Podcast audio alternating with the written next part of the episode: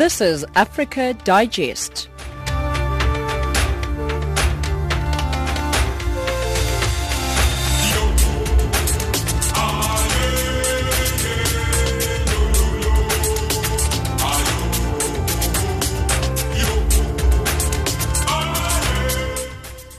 It is 1700 hours Central African time. Hello, welcome to Africa Digest on Channel Africa, where we give you news from an African perspective. We are in Johannesburg in South Africa, and you can find us on 9625 kilohertz, that is on the 31 meter band if you're in Southern Africa. You can also find us on 802 on the DSTV audio bouquet. My name is Spumelele Zondi. I'm with Jola Netulo, Wisani Matabula, and Musibudi Makura. The top stories. 40 years on, South Africa remembers one of its anti-apartheid giants. MSF suspends its work in southeastern Central African Republic. In economics, Africa's biggest bank, by assets, appoints Sim Tshabalala as sole chief executive officer. And in sports, the 2017 COSAFA Women's Championships only a day away. Here's Jola Netulo.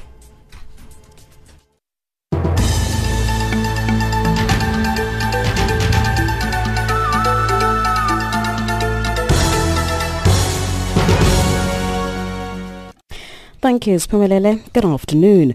Somali government forces have reportedly regained control of a town on the border with Kenya after al-Shabaab militants stormed an, an army base, causing heavy clashes in which at least 17 people died. Islamist insurgents attacked the base at Balad Hawo with a car suicide bombing before entering the compound. According to Omar Mahmoud, Horn of Africa researcher at the Institute for Security Studies, the latest attack shows the militant group is still posing a threat in the region. There were some clashes. Al-Shabaab attacked the area Balad Hawo, which is right near the Kenyan border, and uh, was actually able to force some of the, the local um, militias guarding it to flee into Kenya. So it was a pretty big attack on their part. Uh, they followed one of their classic sort of um, attack models, which was a suicide car bomb followed by uh, Al-Shabaab militants uh, running into the base. Uh, so it conforms to some patterns we've seen before, and uh, especially over the past few years, Al-Shabaab's been targeting some of these military bases, some of them AMISOM, some of them not, as in this case. Uh, so it, it kind of uh, conforms to some of these patterns we've been seeing. Kenya's President Uhuru Kenyatta has addressed a joint sitting of the first session of the 12th Parliament, which was boycotted by the opposition coalition NASA and members of the judiciary. The opposition boycotted the session, arguing that Kenyatta has no powers to convene the new parliament until fresh presidential elections are held on October 17th.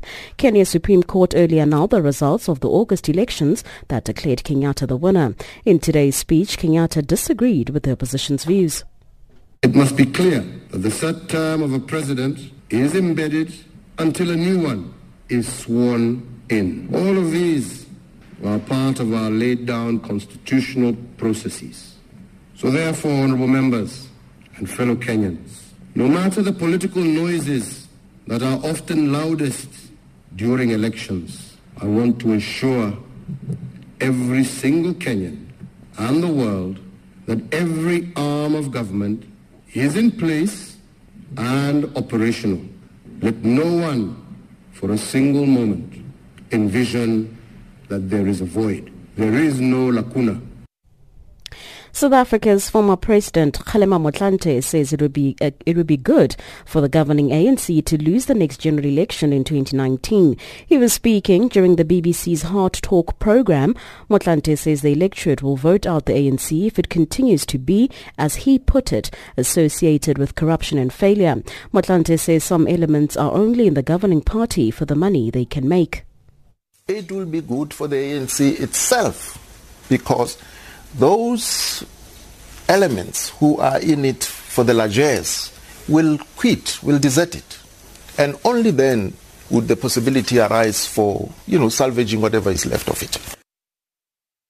It's exactly three years since the collapse of a guest house at the Synagogue Church of All Nations in Nigeria left at least 115 people dead, more than 80 of them South Africans. The collapse of the building in Lagos was described as one of the worst disasters ever to strike a place of worship. Melanie Moses reports. The incident made world headlines and sent shockwaves through South Africa. Families were left in a state of despair, many having to wait for months before the bodies of their loved ones were identified and repatriated. Church leader Pastor T.B. Joshua said the tragedy was an act of sabotage as an aircraft was seen flying over the premises before it collapsed. But state officials said the church was to blame for not getting the correct structural approval for the building. The engineers and the church are facing 111 counts of gross negligence and manslaughter. The hearing resumed next month. And finally, President uh, Emmanuel Macron has defended France's preparations for and response to Hurricane Irma on a visit to the French to the French Caribbean territories. He says it wasn't possible to anticipate far in advance exactly where the hurricane would hit nor its eventual intensity. The Dutch King William Alexander has visited the Dutch side of the island of St. Martin and said he was shocked. From the moment we could see the island from the aircraft, you could tell I've never seen anything like this before. I have seen a lot of devastation caused by forces of nature or by war in my life, but this I have never seen. For Channel Africa, I'm Jolani Tulo.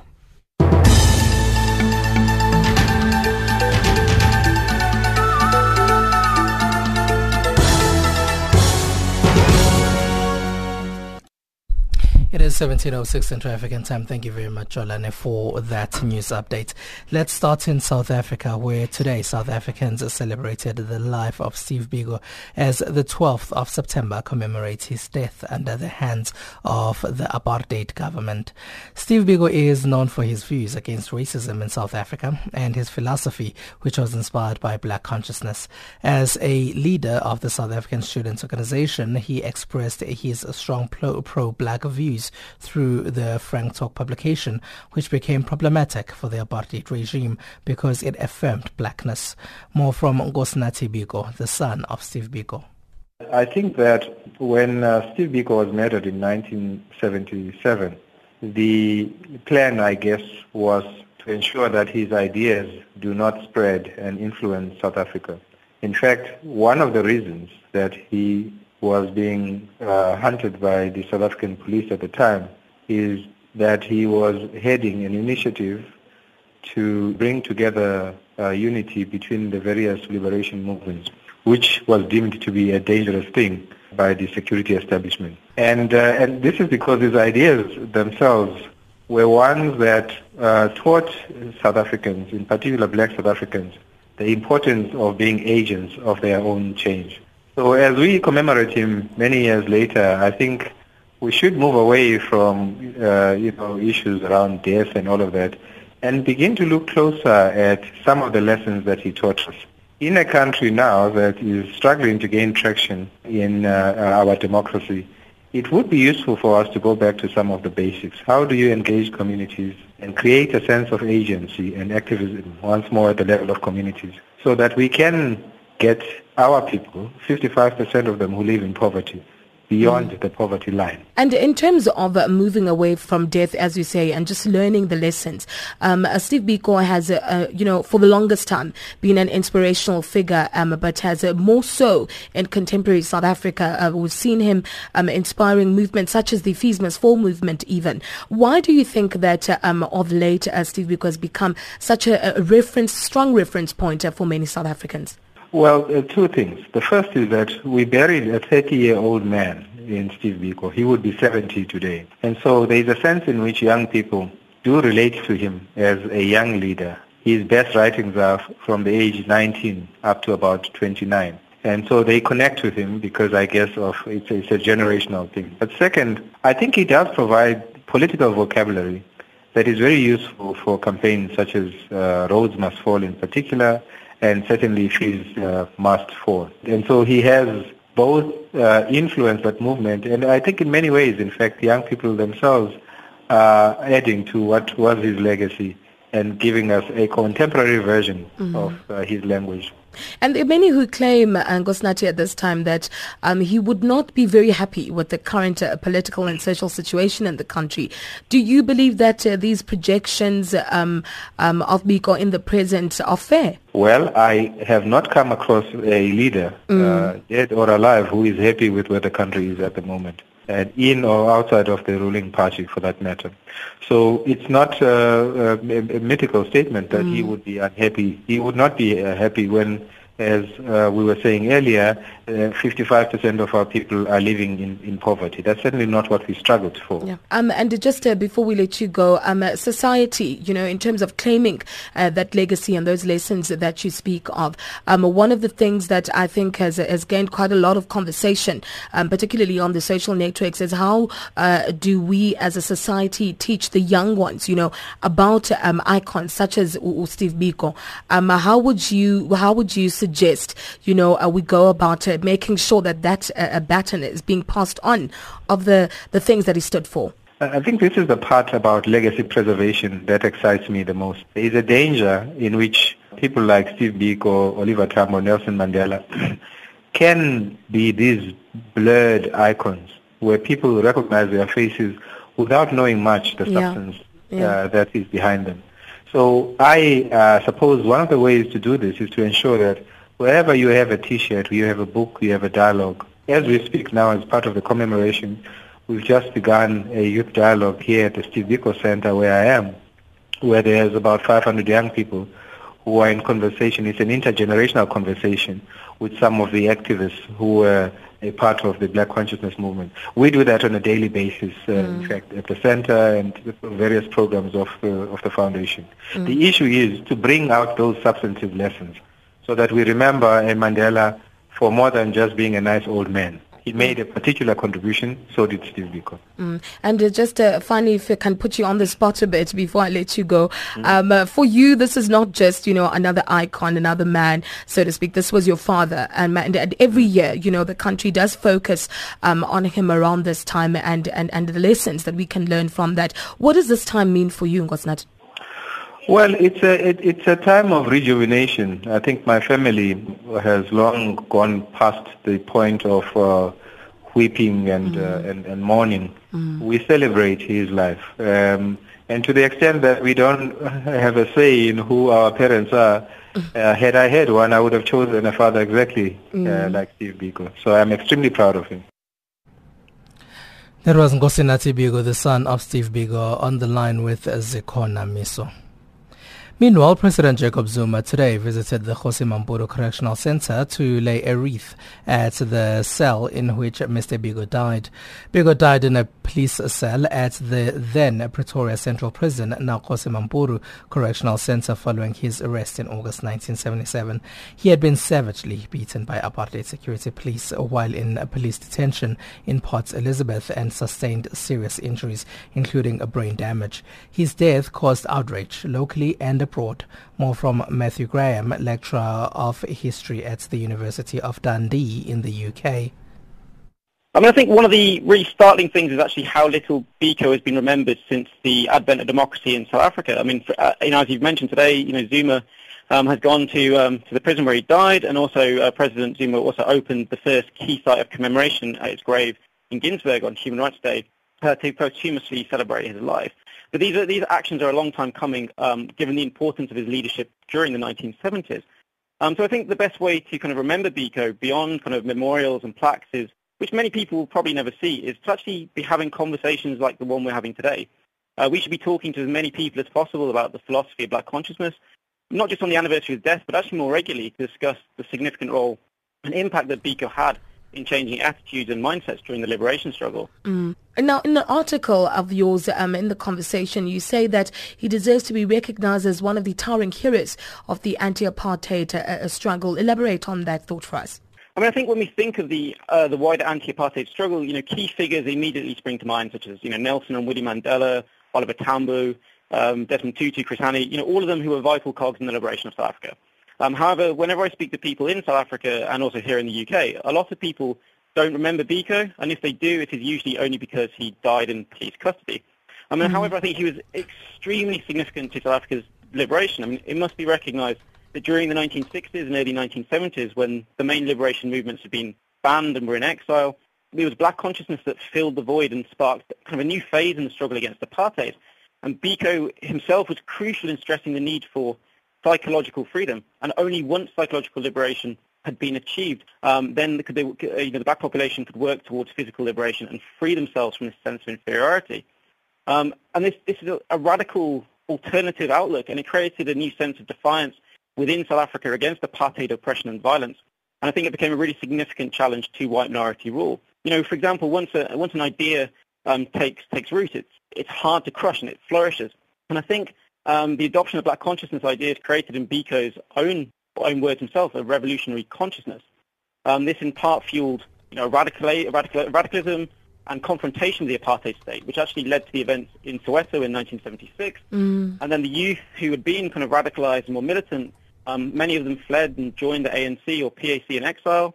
Many of these organizations have been in exile for 16 years and were beginning to stagnate. So, you know, the ideas of black consciousness pushed forward by Biko helped people uh, within South Africa and abroad to reignite the liberation struggle. Therefore, you know, the era of black consciousness led by Biko was a crucial phase, and it shouldn't yeah. be forgotten for stimulating this renewed sense of urgency.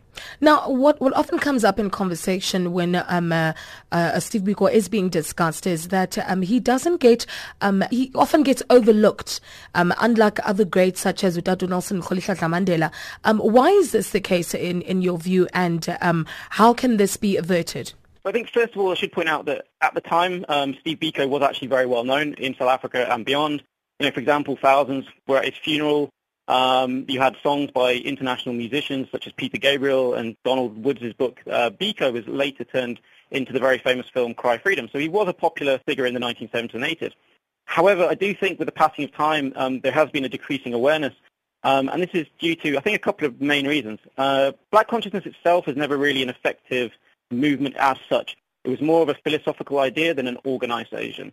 So once Biko died, um, the successor organization, AZAPO, was established, but without this charismatic and intellectual leader, it didn't have much influence afterwards, especially during the 1980s. But I think also for many of the younger generations who were black consciousness adherents, um, around the Soweto era, many of them who did flee joined the ANC or were later imprisoned on Robben Island. And with no other organization to join, they joined the ANC and kind of moved towards its program of action. And then by the time we get to the 1980s, the anti-apartheid struggle within South Africa had stepped up through the UDF and COSATU, and also the things like the International Free Nelson Mandela campaign had put Mandela himself as a symbolic figurehead. So Biko's influence began to diminish during the struggle itself in the 1980s. And finally, uh, since 1994, the ANC has largely dominated the national conversation concerning the history of liberation and there's only really a discussion of Biko's legacy when it suits them. Most recently, um, we had the Fees Must Fall um, campaign, and uh, Biko's uh, ideals and um, some of his lessons were very much a part of uh, the, the narrative um, during that Fees Must Fall um, campaign with the students, you know, taking to the streets, um, calling for free education. In terms of uh, Biko's legacy and his relevance now in 2017, um, uh, do you believe that he, he could possibly have more of a relevance now more than ever, seeing as young people are really um, rising up in this part of the world? I think so. I really do. Um, I think, I mean, some of the fundamental psychological legacies of apartheid still remain within South Africa, and some of the things that Biko was talking about all those years back we still remain very relevant. And yeah, I think you mentioned, you know, Fees Must Fall and Rhodes Must Fall movements, and they have the essence of Biko's black consciousness within them, um, especially as the youth were challenging the persistence of kind of colonial appendages of power especially through kind of the education system. And I think their demands for a decolonized curriculum, issues which were ignored during the transition era and also in the post-apartheid state, are fundamental. And in that sense, I mean, the, the, the young people are kind of trying to create a, you know, there remains an ongoing struggle. Um, and there's a, a, a position to push for greater pride and self-assertion in the face of these unchanged power structures. And these are things that Biko was talking about 40 years, well, more than 40 years ago now. And so, yes, I think he still has an extremely important relevance within South Africa today. That is Matthew Graham, lecturer in history at the University of Dundee in the UK, talking to Zikhona Miso. 46 days to go. To go. To the 100th birthday of the late Reginald Oliver Tambo.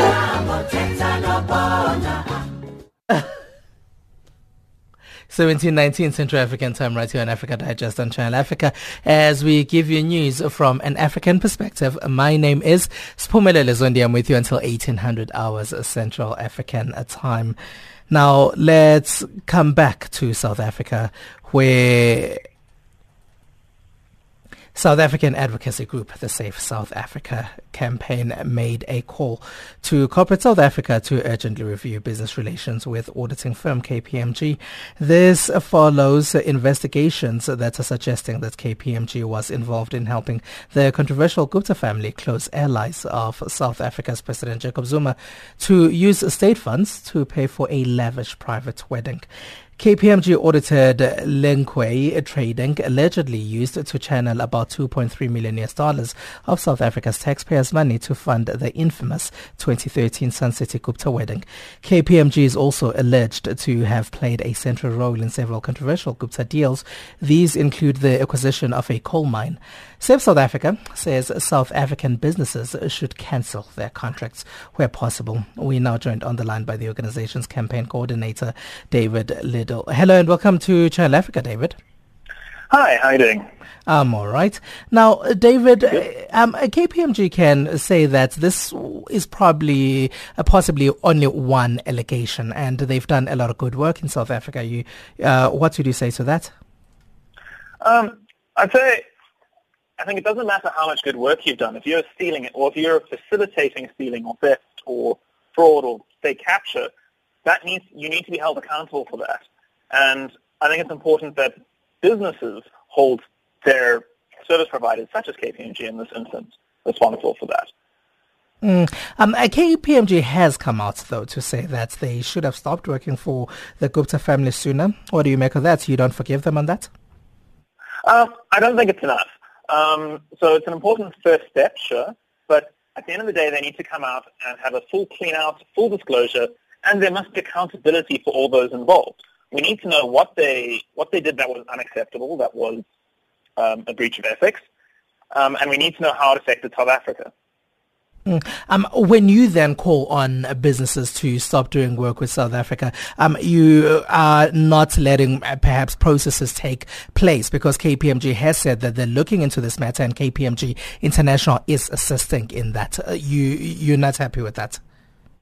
Sorry, can you can you repeat that? I'm saying that um, KPMG does say that they have um, processes that um, are dealing with this particular matter, and they've said that KPMG International is assisting in those processes. Are you not happy with that? Um, we're not happy if it's not um, transparent, and we need to have an idea that this is very thorough. Like I said, it has to be a full clean out, full disclosure. Um, if there's not that, then we won't be satisfied. if all they do is they have an internal process and they say this is resolved, that won't be enough. Mm. Um, and uh, the what do you expect the businesses to actually do now? Because you're saying they should stop doing business with KPMG. Uh, I think it would be an important first step. Yeah, um, KPMG has facil- in this scenario has facilitated state capture in South Africa, and which is essentially denying service and harming many, many South Africans. So it's very important that every individual in South Africa, including those in power, especially in the business role in this case, um, take a stand and review their relationship with um, KPMG. Mm-hmm. And the matter is currently uh, before the Independent Regulatory Board for auditors. How do you see that playing out? Um, well, we have to wait and see um, how that process goes. But I don't think we should wait. I don't think we should rely on that process. Um, at the end of the day, KPMG has an important, as an auditor, plays an important role in society their reputation is what people trust when they make use of KPMG. If KPMG doesn't, irrespective of this probe, doesn't adequately disclose what happened and take account for it, um, I don't think we should trust them again. As Save South Africa, David, why um, have you taken it upon yourselves to take on this particular matter with KPMG? Well, Save South Africa is looking for social justice in South Africa, and in particular, we're fighting state capture at the moment. Um, we don't just want to stop corruption. We don't believe corruption is present only in government. Government cannot be corrupt without players outside government assisting it. So it is essential that all South Africans hold those individuals account, accountable, whether they are in public sector or private sector. So that's essentially why we're going after KPMG in this scenario, not to mention the severity of what they've done. All right. Um, and so what are going to be the processes that you are going to be following and from now going forward? Pickets maybe, or what else? Um, at the moment, like I said, we're appealing to businesses Um, we will be looking at other options as the situation progresses, um, but I can't say specifically what we'll be doing on, uh, in other options just yet. You're appealing to business, but have you tried engaging KPMG? Um, we haven't engaged with KPMG directly yet. However, we have appealed as well to business associations which KPMG is either part of or aligned with, um, and asked them to engage directly with KPMG. All right. Thank you very much for joining us, David. My absolute pleasure. Thanks for having me. That is David Liddle, who is the campaign coordinator for Save South Africa, joining us there on the line. It is 1725 Central African time. Remember that you can send us those emails. We are on info at channelafrica.co.za. That is info at channelafrica.co.za. You can also find us on Twitter. That is Channel Africa 1 on Twitter, Channel Africa numerical 1 on Twitter. On SMS, we're also available. That number is plus 27 796 957 9 three zero plus two seven seven nine six nine five seven nine three zero. Your time is seventeen twenty six.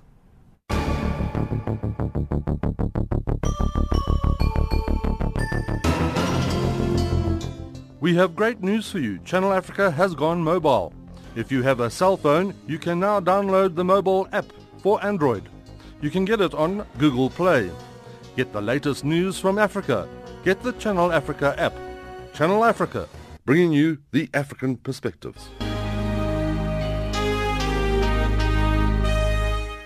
Oliver Tambo was the longest-serving leader of the ruling African National Congress Party in exile for 30 years.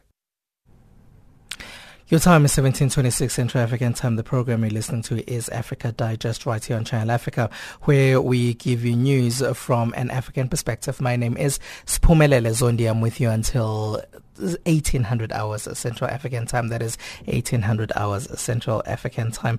Now, the Somali government forces have reportedly regained control of a town on the border with Kenya after Al-Shabaab militants stormed an army base there yesterday, causing heavy clashes in which at least 17 people died. Islamist insurgents attacked the base at Balad Hawo early in the morning with a car suicide bombing before entering the compound. Formed in 2006, Al-Shabaab wants to topple the Western-backed government and impose its strict interpretation of Islam in the country that is Somalia. Omar Mahmoud, Horn of Africa researcher at the Institute for Security Studies, has more on the significance of the latest attack. There were some clashes. Al-Shabaab attacked the area Balad Hawo, which is right near the Kenyan border, and uh, was actually able to force some of the, the local um, militias guarding it to flee into Kenya. So it was a pretty big attack on their part. Uh, they followed one of their classic sort of um, attack models, which was a suicide car bomb followed by uh, Al-Shabaab militants uh, running into the base. Uh, so it conforms to some patterns we've seen before, and uh, especially over the past few years, Al-Shabaab's been targeting some of these military bases, some of them AMISOM, some of them not, as in this case. Uh, so it, it kind of uh, conforms to some of these patterns we've been seeing. Do we know how many people have been killed as a result of uh, these clashes? Uh, well, I think there's varying reports coming out, and, and Al-Shabaab uh, has claimed some, some numbers on their own, which tend to be higher than what we get elsewhere. Uh, but I think what you mentioned, around 17 uh, soldiers killed, I, I think is, is what uh, seems to be the prevailing notion. Uh, Al-Shabaab's claimed, I believe, around double that. So it's kind of hard to say in this sort of environment, uh, uh, especially so quickly after the incident. There's some uh, conflicting narratives that always uh, surround casualties. Now, what does this latest attack mean, Omar, especially after reports recently that the group has been somewhat neutralized by President Farmajo's administration? Does uh, this mean the group is still posing a threat, do you think? Yeah, I mean, I think it's clear that Al-Shabaab retains military capabilities and is still the biggest security threat in south central Somalia. I don't think anything's changed on that front, even with Farmajo's election and his, his provision of an amnesty deal. Uh, he's been able to peel away a few members of, of Al-Shabaab and whatnot, but uh, the organization as a whole retains this this capability, and um, this is just another indication, another incident of that. Uh, we've, we've seen a number of attacks over the past six months uh, similar to this, or, or suicide attacks in Mogadishu and whatnot, uh, that really just indicate that they're not going away anywhere anytime soon. That is Omar Mahmoud, Horn of Africa researcher at the Institute for Security Studies on the line from Addis Ababa in Ethiopia, talking to Channel Africa's Kumbero Munjarere. It is now time for your news headlines with Jola Netulo at 17.30 Central African Time. '"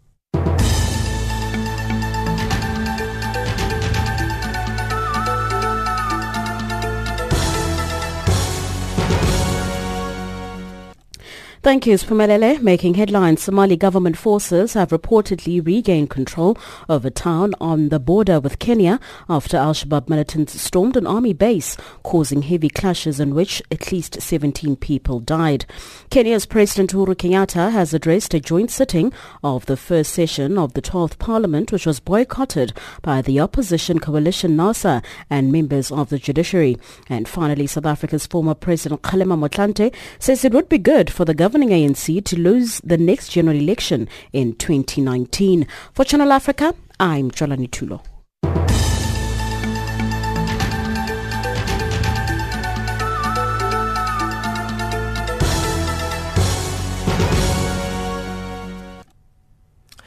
1731 Central African Time right here on Africa Digest on Channel Africa as we give you news from an African perspective. Thank you very much, Jolane, for that news update. Now, the health and survival of scores of HIV patients are at high risk after the International Medical Humanitarian Agency, Doctors Without Borders, or MSF, was forced to suspend its HIV treatment program in the conflict-wrecked town of Zemio in southeastern Central African Republic. To speak to us more about this, we joined on the line by Poka Lindes, who is the Emergency Field Coordinator from MSF in Zemio. Hello and welcome to Channel Africa. Good afternoon. Um, now, can you tell us about what happened that forced you to suspend operations there? So, um, at the end of June, uh, violence started in uh, in Zemio town, and the population had to flee uh, armed actors were fighting for uh, a couple of weeks with each other, and people were uh, in the beginning looking for shelter in the hospitals and in the Catholic mission compound. But um, yeah, even later on, an attack happened on the hospital, and people had to flee again into the bush. Mm, um, were these attacks common in, in, in the area and in the hospital? Sorry, could you repeat your question? Were these common attacks that uh, that happened um, in the hospital and um, and in the area? Yeah. So the um, when the people were um, in June, um, armed actors entered our hospital and shot a baby uh, in the arms of a mother. And a month later, uh, armed actors entered again the hospital and started open fire on uh, the displaced people who were living there which were around 7,000 people. Mm, um, and would you say that as MSF you find that you are protected in that particular area? Um, I think um, uh, it is important for MSF uh, and crucial for MSF that armed actors will respect the civilian populations, medical facilities, and humanitarian aid workers. And uh, at the moment, the population uh, is fleeing. And if you look around now in Zemio town, it's, it's completely empty and people had to flee into the bush and cross the river to DRC. Um, and uh, what critical services do the people need there? So um, uh, MSF was supporting uh, the OPD in the hospital over there and also supporting uh, a big HIV uh, cohort from 1,500 people. Uh, due to the fighting and the fleeing of the people, people uh, don't have access anymore to medical care, but also uh, people who were on uh, on antiretroviral drugs are not having access anymore. For example, um, one of the patients uh, came to us and their house was being burned and looted, and also their drugs was being um, was being burned. So they had to break up their treatment. Yeah, and as you are forced to suspend operations now, is there an alternative for those that are living there? Um, so at the moment, uh, many people have fled, and we are trying to adapt our programming with being uh, adapting it to where the people are to create better access again into the bush. So people are able to be treated, for example, for malaria or the refill of HIV drugs, but also to uh, see what we can do to access the population in DRC. Mm. Uh, you are saying that um, you are trying to create ways so people get treatment in the bush? Yeah, correct. We have small teams trying to go into the bush to find the people to improve access to healthcare again for them because the prevalence of, for example, malaria is very high and uh, people need treatment for that. Uh, but also, for example, for uh, respiratory infections. And they can go to the town because they don't feel safe there, so they flee to the bush. Um, and how difficult is it to access people that need help in the bush? At the moment, it's very challenging. Um, um, most of the humanitarian aid workers to, had to suspend their activities. Um, and yeah, for us, we're trying to adapt the programming as much as possible, but access is very challenging together with the security situation. And are, are, you working with any local groups, or is it just um, uh, Doctors Without Borders um, exclusively at the moment? Is there is there a health system, for example, in the country that you can even work with? The the local health system has been totally collapsed after the violence. Uh, the hospital is empty. Uh, it's not functioning. People are not living in the town anymore. So um, the access at the moment related to healthcare is is really uh, at the moment what, what MSF is able to support, which is at the moment unfortunately minimum, but with the adaptation of being mobile, we try to improve the access for healthcare. Mm. Um, how safe are your healthcare workers when you now have to also flee um, the town and also have to go into um, into the bush to find those that need help? Yeah, so including in, uh, together with, with the civilian population who feel safe anymore. Uh, many national staff, uh, many uh, many people had to flee, and including our our colleagues had to flee to the bush and also to DRC. All right, thank you very much uh, for chatting to us. Okay, you're welcome. Thank you. That is Poka Linders, who is the Emergency Field Coordinator for Doctors Without Borders, or MSF, in Zemio in the Central African Republic. As she tells us there that people are fleeing the town and they are running to the bushes because people feel unsafe in towns. And um, she says that there had been an attack uh, uh, in in the hospital where a baby was also shot in the arm during that attack, and so they've had to suspend operations in the town, but they are still continuing to give assistance to those that need it um, in the bush as they as people have mostly fled to the bush as they they're scared in the towns.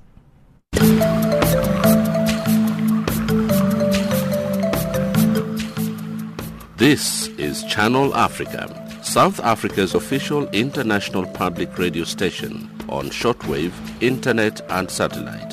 From an African perspective, guess what? You can now listen to Channel Africa using Silozi, Chinyanja, Kiswahili, Portuguese, French, and English, giving you an African perspective. Hi, my name is Tandalunye Ndlovu, and you are listening to Channel Africa. We love Channel Africa from an African perspective. Channel Africa, bringing you the African perspective. 1738 Central African Time right here on Africa Digest on Channel Africa as we give you news from an African perspective. The 13th conference of the parties to the United Nations Convention to Combat Desertification is currently taking place in Ordo, People's Republic of China. Pradeep Monga, Deputy Executive Secretary of the United Nations Convention to Combat Desertification, says the meeting is focusing a number of programs including the 2030 Developmental Agenda. COP, which is being held in City of Ordos. Please note that it is the first major environmental convention that is being hosted by China. Second, this COP is focusing on many strategic issues where land agenda becomes more a central piece of global environmental and developmental agenda. For instance, there are several key areas where parties are working together to really focus on. First one, strategic plan for 2018 to 2030, basically to align strategic plan of UNCCD for, with 2030 development agenda. Second, implementation of land degradation neutrality targets. This is where we are making considerable progress. As of now, 169 countries have been affected by desertification, land degradation and drought. And I'm very happy to mention that 112 countries have committed to reach LDN targets, land degradation neutrality. The last two one being Brazil and India. There are a number of new key issues such as drought, drought preparedness, where you want to really focus on early warning systems, capacity building and resilience, forced migration, and gender issues. At this COP13, some new initiatives have been also launched to enable policymakers to act. And this is Global Land Outlook, which was released today, one of the first publications we have released on Land Outlook at here COP13. And secondly, today evening we'll be launching first land degradation neutrality fund, which is a public-private investment mechanism and also one of the first sustainable development goal related fund. Basically COP13, we want to be bold, we want to be transformative and the focus is more on planning to implementation. It is more from vision to action on the ground. So we are very happy that we are making very considerable progress there at COP13. Now, looking at the development agenda, as you say, 2030, what would you say is the involvement of the local communities in areas whereby you find that there's a lot of land degradation and uh, desertification taking place? See here in UNCCD and of course in COP13 also, the main focus is how we can bring all stakeholders together, government, private sector, civil society and local communities. We believe that unless and until local communities have ownership, unless and until they are fully involved in implementation of UNCCD's mandate on desertification and land degradation and drought, we cannot achieve results. A very good instance is in China. They have reversed the trend of desertification by involving local communities in greening the deserts. For instance, in Kubuqi Desert, which is close to Ordos, is part of Inner Mongolia, with the private sector and local communities together with right policy of the government, they are greening almost 6,000 kilometers, square kilometers of uh, desert. That is almost like 600,000 of hectares of uh, desert will be green. If I really look at Africa, or the Sahel and uh, region, we are almost looking at a covering almost 19, 20 countries we are trying to have a green wall, Great Green Wall project funded by Global Environment Facility. And that's where local communities are fully involved in plantations, fully involved in water conservation measures, fully involved in food security, value chain. So basically, we are trying to make land productive. We are trying to restore land, its ecosystem value. And of course, main focus is on economic development, livelihood options, and social empowerment, where there is a specific focus on women and youth. And uh, I can say, how are we succeeding in uh, reversing some of the areas that have been desert areas for quite some time now? See, everybody recognized here in COP13 that desertification, land degradation and drought are threats to global security. As we speak, there are around 2 billion hectares of global land degraded and every year we are degrading almost, you know, 12 million hectares of land. The first call is to reverse this 12 million, which is, I think, as a part of LDN target setting, that will be reversed. That is already working on that. But most importantly, also that uh, between now and 2030, we should reclaim more land, its productivity for food security and other things, and also increase support for job creating opportunities.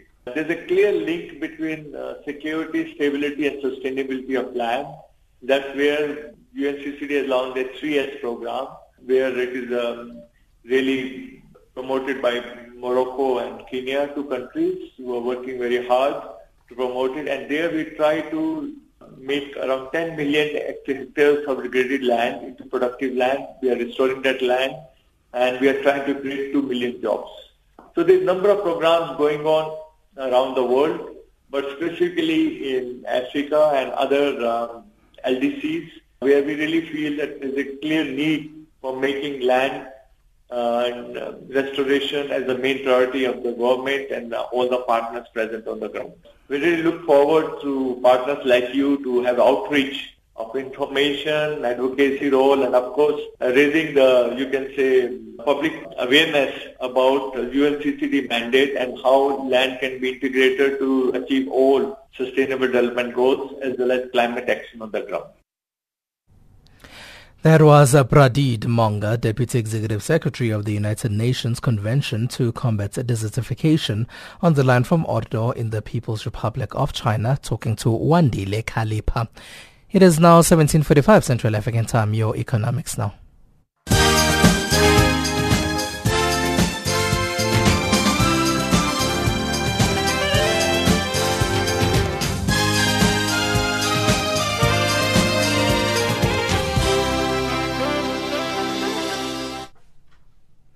In economics news right now, Mali state revenues from mining companies have risen 1% last year to 454 million US dollars. Mali is the third biggest gold producer in Africa after South Africa and Ghana. Gold overwhelmingly dominates its mining sector, which provides about a quarter of government revenues. Gold price rise had offset a fall in exports and roughly stable production. Gold producers, uh, including Gold Resources and Anglo Gold Ashanti, have operations in Mali. The country also exports gold from artisanal miners in neighbors such as uh, Ghana and Guinea. And Kenya's main port of Mombasa has handled 11.9% more cargo in the first half of the year, helped by increased efficiency after its handling capacity was expanded. The increase came despite uncertainty surrounding national elections in August, which have since been nullified by the Supreme Court.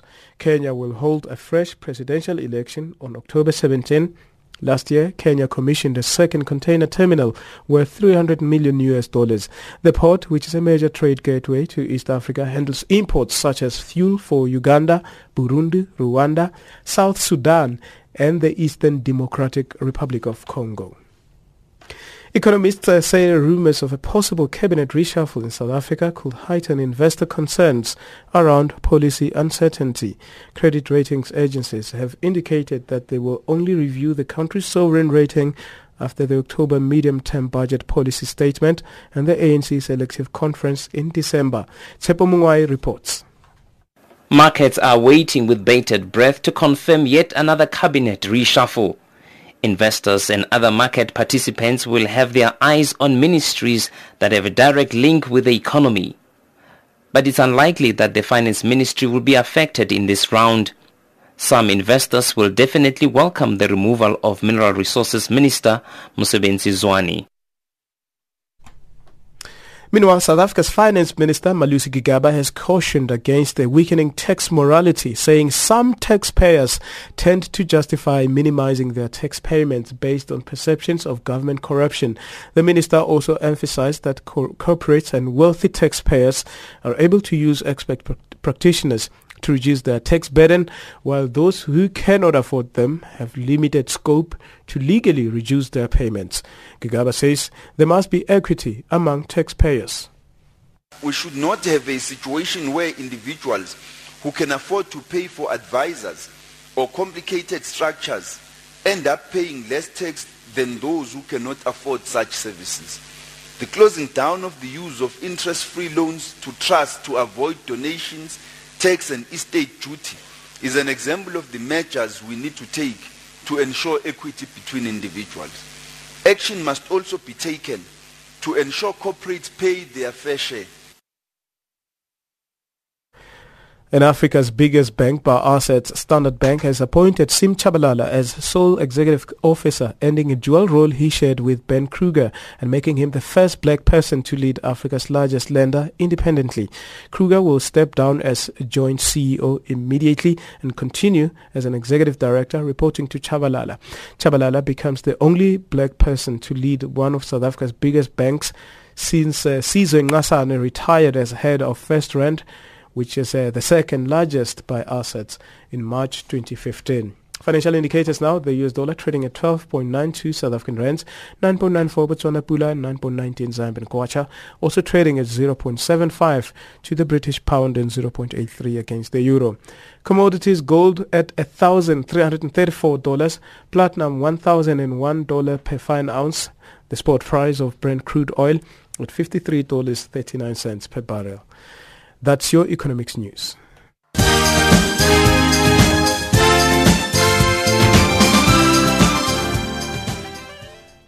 Thanks, Husani. It is now time for our sports news.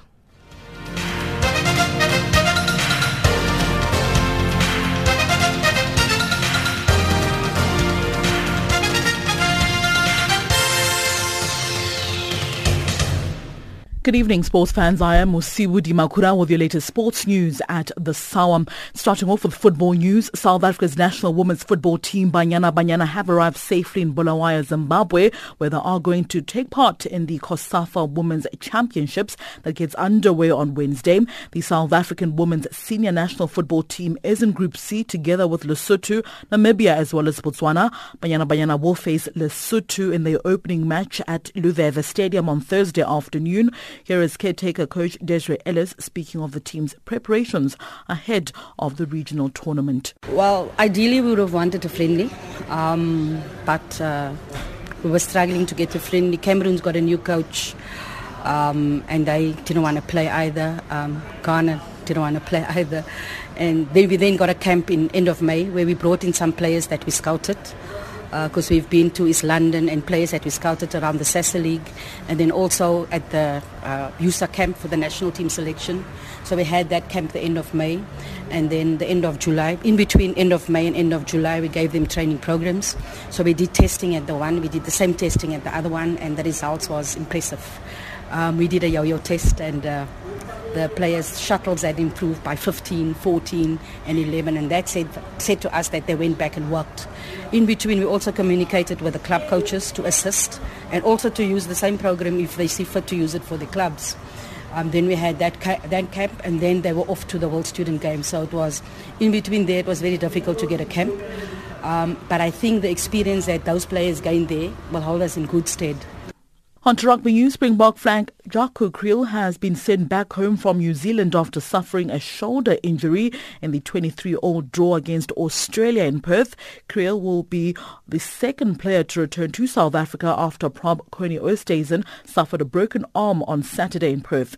Now, Springbok wing Courtnall Skosan has admitted that the All Blacks are littered with special players in their team, but the Springboks' focus won't be on individuals, but rather the entire team ahead ahead of the Castle Lager Rugby Championship against the All Blacks in Albany on Saturday. Oh, the same, the same as Coach said earlier, you know, they're, they're special players. They, they've got special players all around in the whole squad. So whoever plays, they're always going to have good players, quality players going out there. And I don't think you should focus on just one guy or three guys, you know, like I said earlier as well. It's a team effort at the end of the day. So if we cover all our bases as a team, you know, hopefully we can get the result on the weekend. Albany is situated in the north of the city of Auckland and has a big population of South African expats. But Skosan doesn't think that uh, they will have any influence over the fact that it remains an away match for the Springboks and says it's always tough playing the All Blacks anywhere in New Zealand. I think it's a, it's another game at the end of the day. You know, it's 80 minutes that we have to play. It's home or away. Yeah, obviously, it's if you're at home, you have a bit of a home ground advantage with the crowd being behind you. But we still are playing an away game. They're still New Zealand team in New Zealand, so it's still going to be a tough challenge for us to go out there, you know, and get the result. But we just need to do what we need to do on the weekend, and hopefully we can get the result. On to cricket news, Faf du Plessis has been appointed South Africa's one-day international captain and replaces AB de Villiers, giving him the top job in all three formats of the game. The 33-year-old was the first uh, to captain South Africa's T20 team and stepped up to replace de Villiers as a test captain back in December last year. He has played 43 tests, 113 ODIs and 36 T20 internationals for the country. Cricket South Africa CEO Haroon Lorgat says du Plessis has established himself as one of the best leaders in world cricket, and this was reflected in his appointment as the captain of the World 11 currently engaged in the T20 series against Pakistan. Now, du Plessis' first series in charge of the ODI squad will be at home against Bangladesh next month. Well, those are sports news at the hour. Stay tuned to Channel Africa for more news from an African perspective.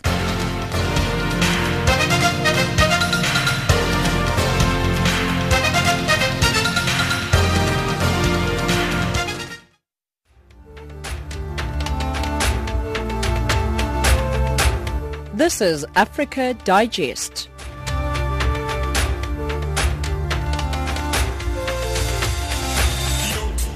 It is 1755 Central African time. Let's recap our top stories. 40 years on, South Africa remembers one of its anti-apartheid giants. MSF suspends its work in southeastern Central African Republic. And that wraps up Africa Digest for this hour. From myself, Spumelele Zondi, producer Luyanda Mauma, technical producer Debo Komusweu, and the rest of the team. Thank you for listening. Send us emails. We're on info at channelafrica.co.za. On SMS, 1 plus 27 796 957 930 plus 27 796 957 930. You can also tweet us on Channel Africa 1. We leave you with Love Potion by Mafikizolo.